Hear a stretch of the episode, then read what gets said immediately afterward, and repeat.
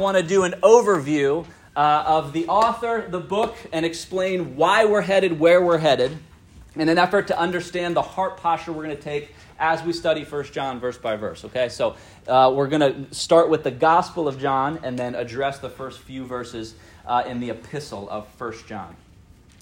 Uh, in 2010, a movie company called Alcon Entertainment released a suspense thriller called The Book of Eli. In this movie, there was a society that had crumbled uh, for the few people and resources that remain after this nuclear event. And throughout the film, a vicious overlord seeks to hold all power by privately owning uh, what remains of world history, ultimately seeking to complete his library of records with the last remaining copy of the Bible. And it's a book that he hopes to, to misuse, abuse, and basically dictate a new moral code uh, for society. And this movie was actually uh, written by a friend of mine. His name is Gary Whitta from my uh, video game podcasting days. And here's what he had to say about the idea behind the Book of Eli, this film from 2010. He said, The ultimate message of the movie is that what will build a new society is not weapons and muscles, but rather ideas, words, languages, and culture. So when you, the viewer, see what the book is, and you see what Eli, the main character, is able to do with it and how he defends it, that to me tells you God must exist. If not, there's no other explanation for how the character is able to do what he does. He went on to say, I don't know how many people will pick up on that theme, and by that theme, he means God empowering the individual to rightfully handle the word of God against enemies. And then he said, unless, of course, you are a person of faith, in which the message of the movie will be very clear to you. And while that movie is home to many twists and turns, one message is clear rightfully handling the Word of God is no small task. And praise God, we have not been tasked with transporting the Word of God through a, post nuclear war zone, but every single person in this room has been tasked with rightfully handling the Word of God through a postmodern world of ideas and culture. And so it is for that reason we have selected the book of First John out of a desire to clarify its meaning and purpose that we may find the meaning and purpose of our relationship with God. What is the meaning and purpose and outflow of our relationship with God? Over the last few weeks, we covered Romans 6, 7, and 8, really harping on our identity and what it means once you are established into that relationship with God. And so, First John is going to be an excellent book to study to start to address the context of our fellowship with God, which is why I wanted to emphasize the importance of rightfully handling the word of truth, because the book of First John is arguably the most contested book of the Bible many different theological takes, many different perspectives, many different ways of interpreting Scripture. And if you remember what we did earlier this summer uh, when we were out at the pavilion, the Bible study methodology of making sure we observe, interpret, and apply Scripture correctly. If we're going to do that, I want to give us an overview of what we know about the author, what he has shared with us before, and anchor ourselves in what the Gospel of John reveals to us so that we can handle the epistle of First John effectively.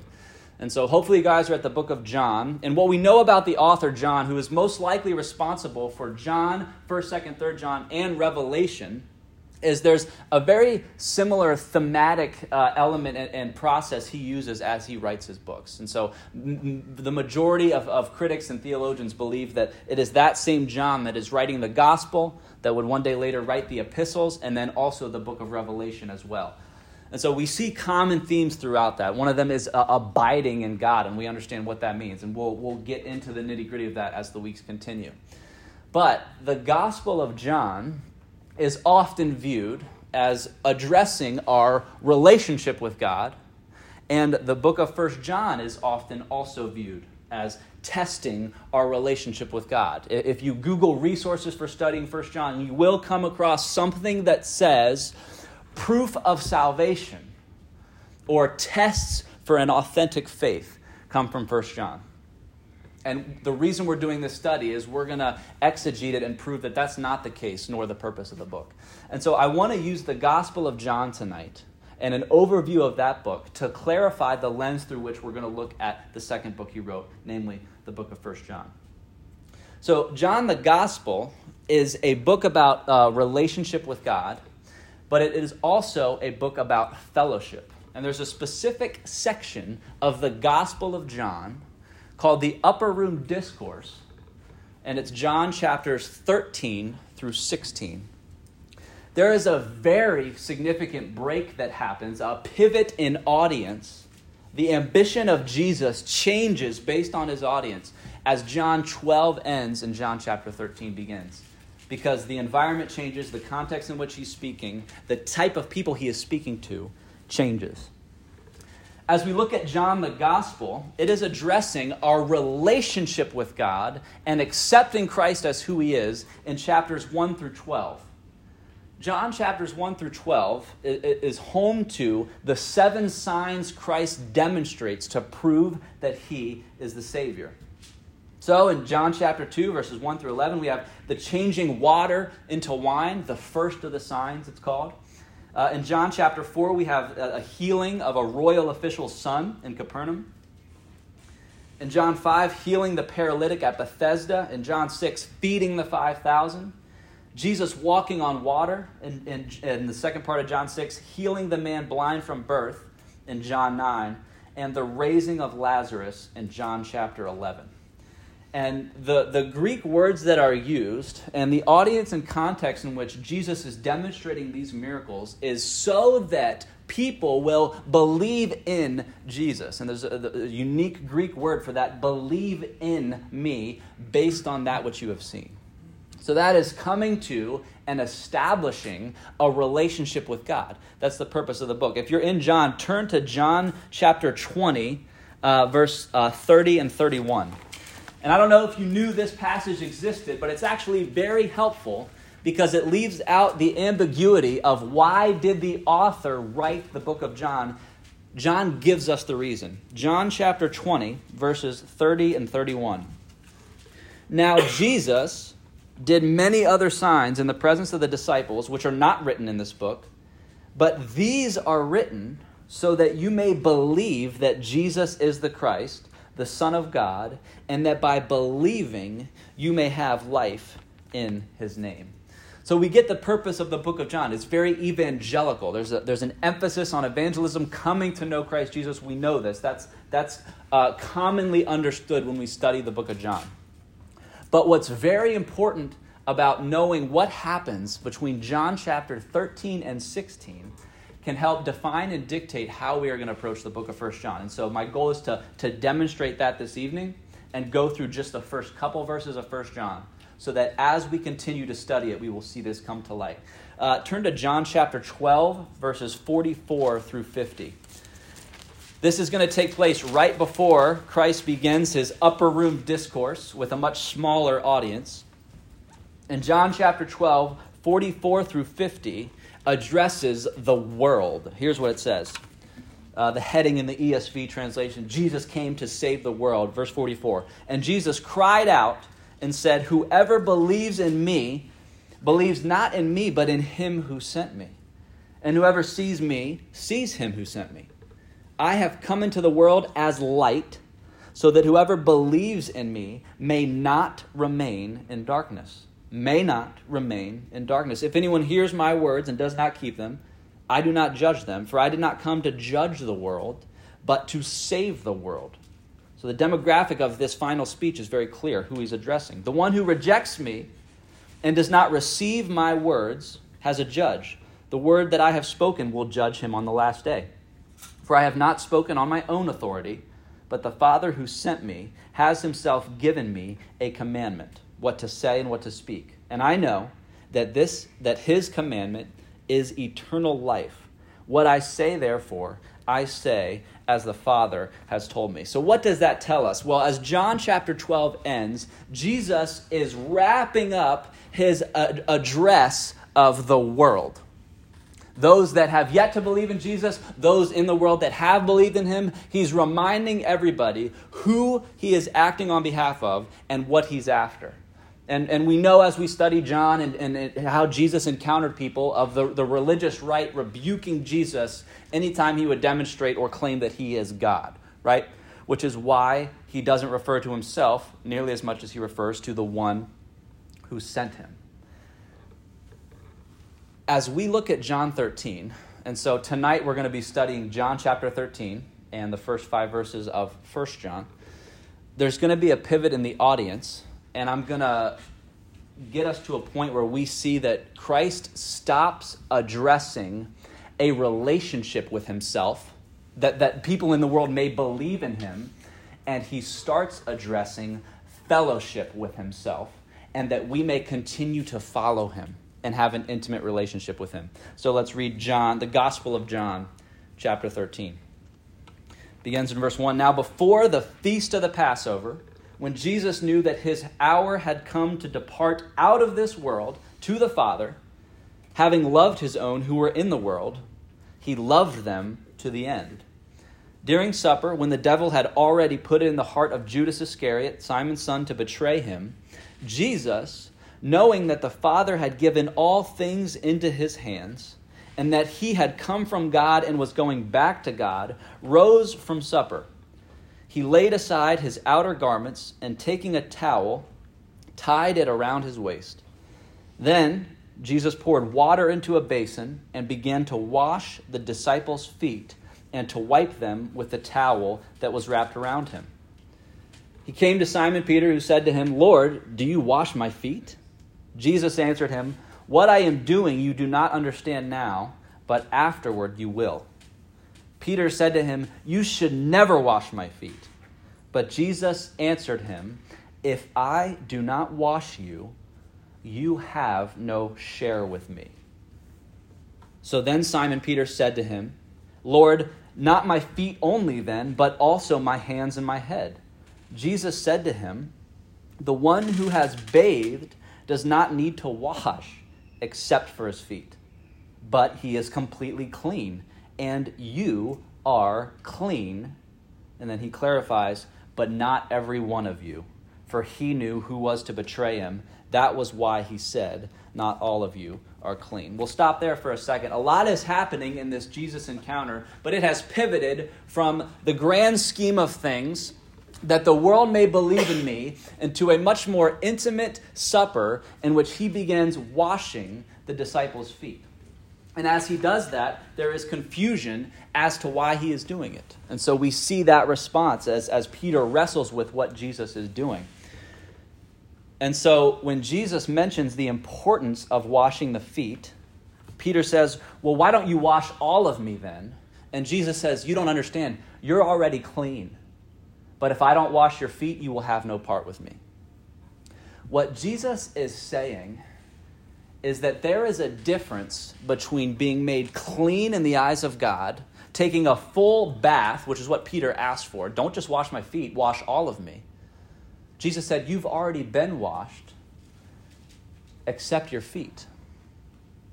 So John 13 demonstrates the difference between a relationship with God, being baptized in the Holy Spirit and being made new, and an intimate washing that needs to take place. So, cleaning the feet versus taking the bath. And if you knew anything about the way they would walk around and the conditions of the town at the time, that was no small task. You're not walking into a nail salon, propping up your beautiful feet, and then you just make them all pretty. Ugly, gross, disgusting. You wouldn't want to associate anything with, with, with God Himself and the feet. And so, as Peter is, is ashamed of what his feet have gone through, for we all know when we walk a path, we take some of that with us as we go. We don't want to interact with Jesus on that level. He's addressing believers. The upper room discourse, it, it, John 13 through 16, is for the believer, it is not for the unbeliever. He is addressing a quality of life that, that ought to be coming from our spiritual walk and the importance of continually fellowshipping with Christ and letting Him wash our feet. Jesus says, If you don't let me wash your feet, you will have no part with me. You will be out of fellowship with me. so let me do this. There's a very important theological concept to that, and it's going to help us formulate what we think of a Christian struggling in sin, which we just studied last month, that if you are a Christian struggling in sin, it's going to be very important to remember that's not who you are, that's how you are at times. Your identity in Christ has changed if you've accepted Him as Savior. But now there's a condition at stake. Your position is not at stake, you're in Christ, but your condition is at stake. And we have all had a, a variety of conditions. And perhaps it's a poor or low condition that even brings you here this evening. So, what's going to fix it? Well, Jesus is very clear. For the believer, they need cleaning. Not to the degree they did when they once believed, but now there's a fellowship connection with Jesus. However, he clarifies there is somebody among them who does not belong. And so, what Jesus does with Judas demonstrates who was meant to partake in the upper room discourse. As we continue to read John chapter 13, here's what it says When he had washed their feet, and put on his outer garments and resumed his place, he said to them, Do you understand what I have done to you? You call me teacher and Lord, and you are right, for I am. If I then, your Lord and teacher, have washed your feet, you also ought to wash one another's feet. For I have given you an example that you also should do just as I have done to you. Truly, truly, I say to you, a servant is not greater than his master, nor is a messenger greater than the one who sent him. If you know these things, blessed are you if you do them. I am not speaking of all of you. I know whom I have chosen.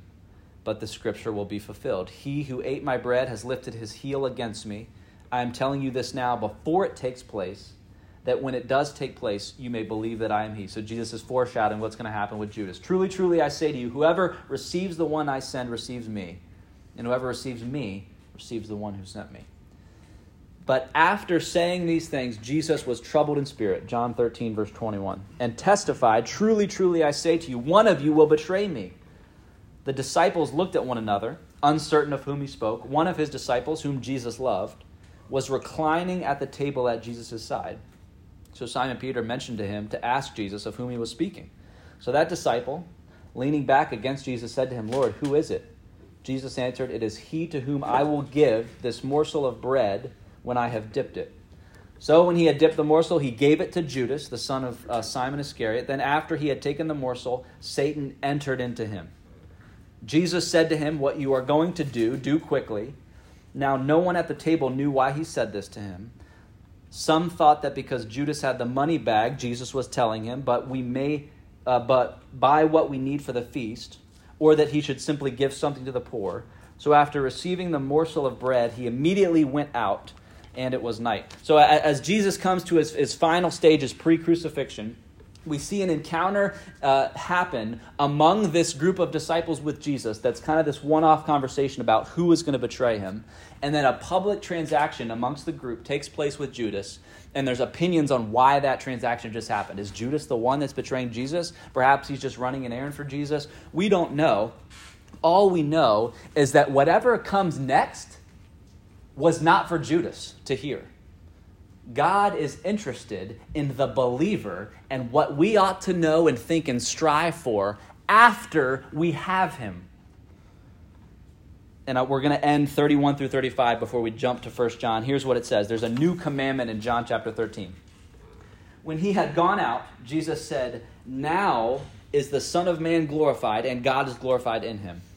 If God is glorified in him, God will also glorify him in himself and glorify him at once. Little children, yet a little while I'm with you. You will seek me. And just as I said to the Jews, so now I say to you, where I am going, you cannot come. But I give you a new commandment that you love one another, just as I have loved you. You also are to love one another. By this, all people will know that you are my disciples if you have love for one another. So we'll stop uh, there as far as John 13 is concerned. But it becomes very clear that Christ is instructing his people, his body, his church, his believers, after demonstrating an intimate fellowship of servitude and demonstrating Christ like redemption in the life of another believer. And so that's his commandment love one another as I have loved you. Now, that is a passage that's taken out of context all the time.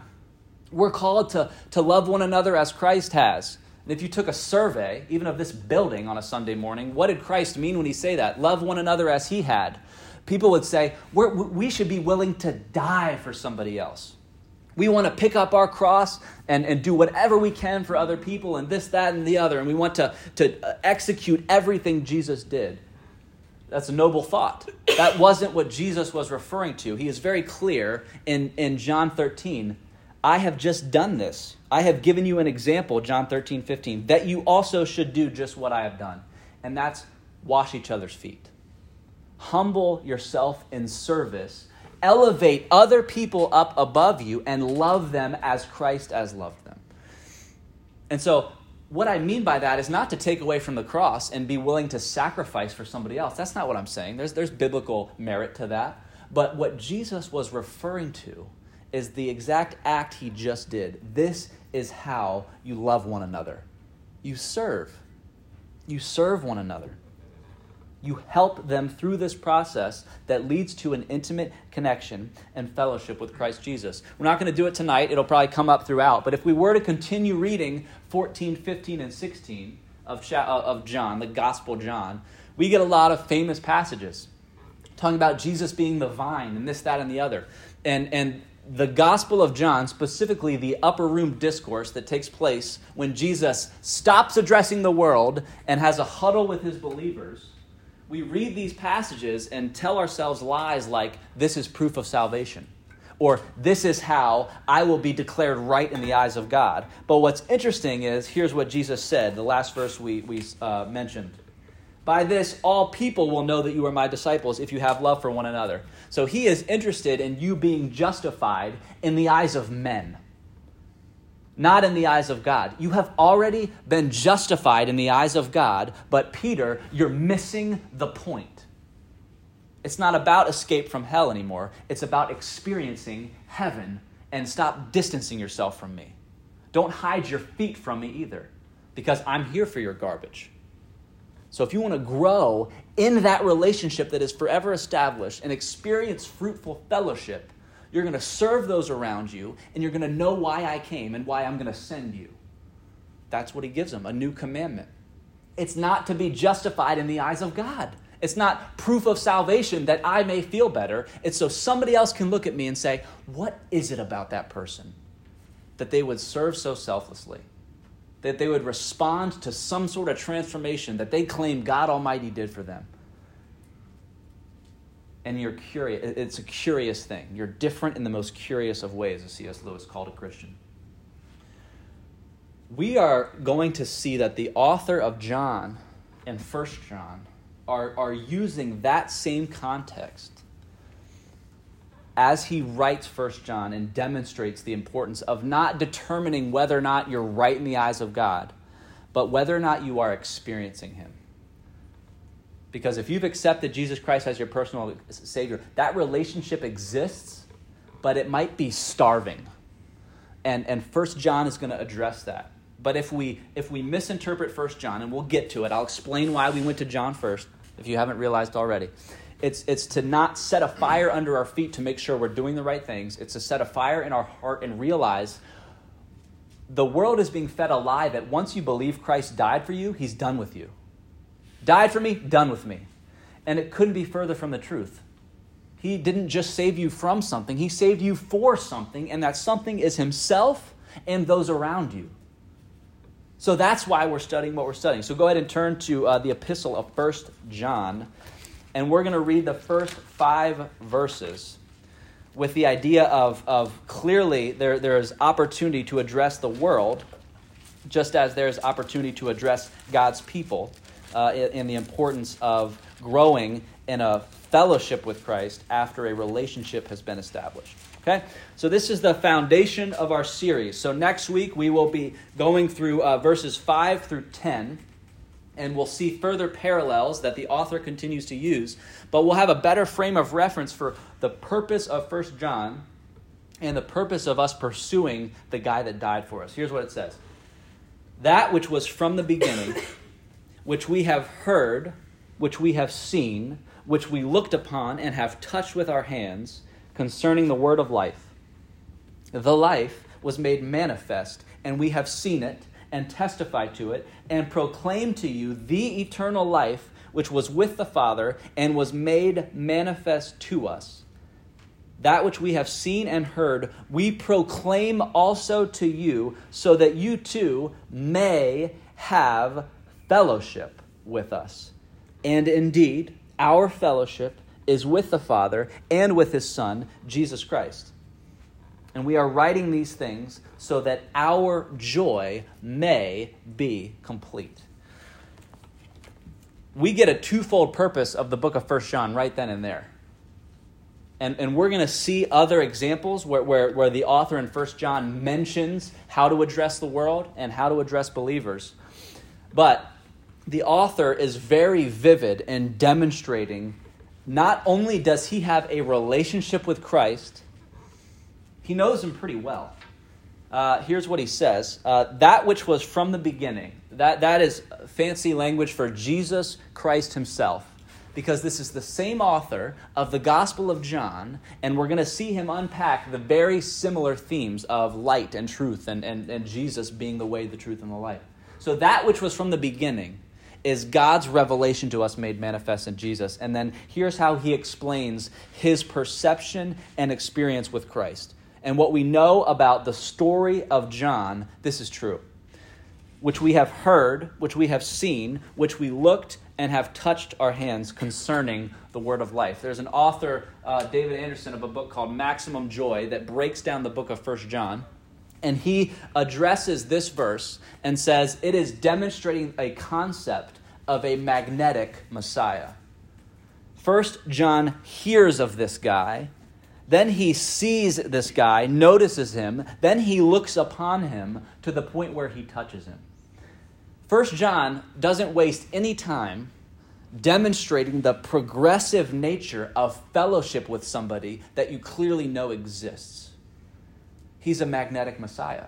John experienced the depths and riches of getting to know Jesus Christ. And as he writes this epistle, he's very clear that that is the truth, and that is what we're here for. As he continues, he says, The life was made manifest, verse 2. We have seen it, testified to it, and proclaimed to you the eternal life which was with the Father and was also made manifest to us. What does that mean? His audience is Christians. So as we continue through this book, and we'll get to what I call problem passages, which are uh, primarily used passages for a misunderstanding of the book, such as uh, the book is for proof of salvation, to know if you do or do not have a relationship with God. They're missing the point of, of the audience is saying, We are established in God. You know what I mean when I say eternal life. It has been made manifest in us. And then the author says, So here we go, and here is his twofold purpose.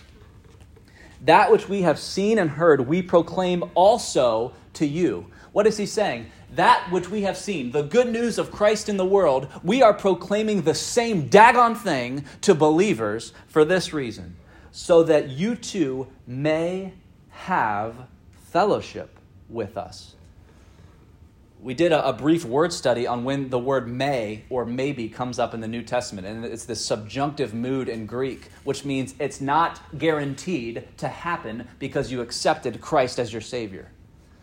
There is merit to growing with this guy. Yes, you're saved from hell, but are you entertaining other things you need rescue from? When's the last time you had your feet washed? A lazy Christian celebrates that the bath already took place, but they forget what it's like to walk down here. 1 John emphasizes that point. That we may have fellowship. That's why we're studying this book, that we may have fellowship. What do we do now that we've accepted Christ as our personal Savior? I don't care if you did it yesterday, 20 years ago. There is room for growth and intimacy in fellowship. How well do you know the guy that died for you? What else do you believe about Jesus? That's the first purpose of the twofold purpose, that we may have fellowship. And indeed, our fellowship is with the Father. And so there's a cool unity there of when we come together as a body of believers, Christ is with us. And here's the second purpose of 1 John we are writing these things so that our joy may be complete. So we have not been granted the right to ignore the intro of this book when we misquote or misinterpret 1 John chapters 2 and 3 of proof of salvation or what I do if I do or don't repent from a specific sin. Do not forget what the author has already given us the authorial intent, the cultural and historical and biblical context of the audience that is not unlike the audience Jesus chose for his upper room discourse from the unbelievers to the believers and one betrayer, to experience serving and love and booting the unbeliever, the betrayer, to addressing his people one final time with a final commandment. Same author, same passion, same interest that a Christian would not get complacent. So, as we study these next few verses, we're going to be thinking about that these next few weeks and months and however long it takes us to get verse by verse through this book so that you are leaving with something a greater understanding and appreciation of a book okay? Fellowship bible church. There are adult biblical training center classes on sunday mornings and next week they're launching one on First john. There are opportunities, nay, merit to us studying the Bible in such a way so that even young adult ministry on a Thursday night is not a one off topic to make you feel better about Afghanistan, but actually transforming Scripture in your mind to better pray and handle that stuff when it pops up. How well are you getting attuned to the Bible you bring? Does it sit on your back seat until Thursday evening? What, what part of your routine does Christ fall into? And as we grow in him, First John's going to clarify what a, what a living, breathing relationship turned fellowship is. Two things are going to happen. We will have fellowship with the guy who died for us, and here's the kicker our joy will be complete. So, as a struggling Christian, you have not been granted the right to complain that you are without joy if you haven't taken seriously the call to continue to grow in your faith and accept Jesus more and more as not just a one off Savior, but a daily friend, a daily Father who loves us. That's the truth of 1 John. We may have fellowship with Him, the book wants us to, and our joy may be complete. That's why we're doing this. What Christ guaranteed on the cross opened the door for many possibilities that were never guaranteed but are now possible. Does that make sense? Fellowship with God is not possible for the unbeliever. Christ is clear of that. But what is possible is everything that comes after establishing a relationship with Jesus. We don't want to be spiritual infants. John's not going to waste even another chapter before mentioning spiritual age and how we can combat it and grow in it. So, as we unpack this book, there are going to be passages worth interpreting, but not as fearful motivation that we are right in the eyes of God, but faithful realization that we ought to be right by His side. That's the difference. That's the call of a Christian. Damaging scenario taking an unbeliever to the book of First John to learn about what Jesus did for them and just as damaging to take a believer back to John and have them questioning whether or not they lost that which they believed. Now, fellowship is the issue. Not fearful motivation that we are right in the eyes of God, but faithful realization that we ought to be right by His side. And at first glance, when I was preparing for tonight, I felt like I, needed to articulate what I, what I meant by uh, right by His side. But I don't, I don't feel I need to. Uh, we've probably felt what it means to be close to God, and we've probably also all wrestled with why we feel far from Him. What does that mean for me spiritually? The hows, whens, and wheres we find ourselves in communion with Him, just as we felt like uh, what it's like to be far from Him. We've experienced changes in proximity to God the Father. And perhaps you're here tonight and you have yet to enter into a relationship with God. Uh, Jesus is clear, as are the accounts of his life in John chapter 1 through 12, what he is capable of, what you are in need of, and that which is ultimate rescue from sin and death. That's placing one's faith in Jesus Christ. Belief and belief alone. To accept Jesus Christ, you don't have to walk an aisle, raise a hand, you don't even have to say a prayer, you don't have to do anything, for it has been done. God loves you so much that he sent his son to die for you, that by placing your faith in Jesus as your personal Savior, you have gone from death to life, and that life, that awe inspiring, hope indwelling, abundant life, is the very thing we all shall continue to crave and experience. That's what First John is about. Where does our craving rest? Where is our experience with God? In the book of Eli, our main character was addressed by another uh, supporting character in the movie with a question. And the question was You say you've been walking around for 30 years, right? Haven't you ever considered that you are lost? To which he replied, Not once. She replied, Then how do you know you're walking in the right direction? And he said, I walk by faith, not by sight. To which the person replied, That doesn't make any sense. And to that, Eli replied, It doesn't have to make sense. It's faith.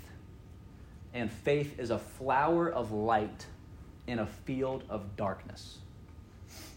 And for every single one of us, whether it's our, our first step into relationship with Christ or it's our thousandth stumble over the very thing for which he died, the answer is the same. We need him. We need Jesus. And like the author of 1 John, these things we say here tonight so that in him our joy may be complete. Let me pray for us.